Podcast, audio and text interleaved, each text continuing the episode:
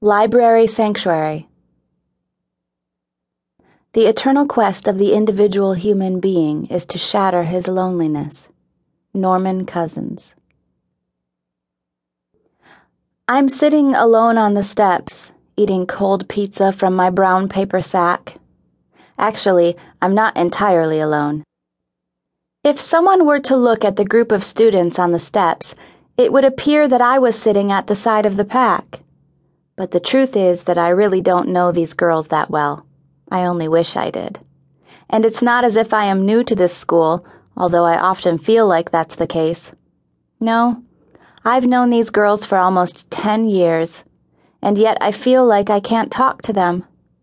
My friend Tracy is sick today, and I have no one to eat lunch with. So I sit at the outside of this group and just listen, pretending that I belong here. Never has a slice of cold pizza seemed so large or taken so long to eat. I want to finish it so I can remove myself from these steps of torture, and yet I never want to finish it because I have no plan for the rest of lunch.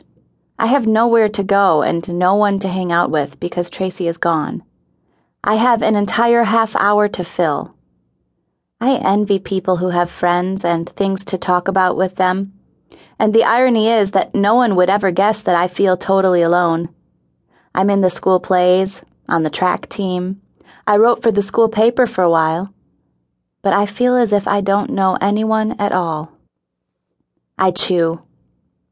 Do I even like cold pizza? It actually tastes sort of rubbery, doesn't it?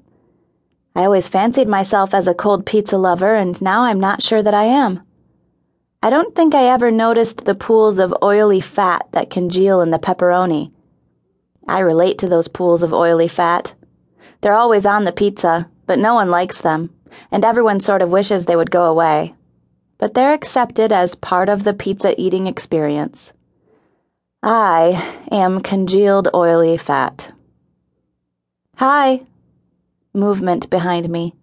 It's Catherine and Courtney, two girls who never seem to be aware of or ruffled by their own less than popular status in any way.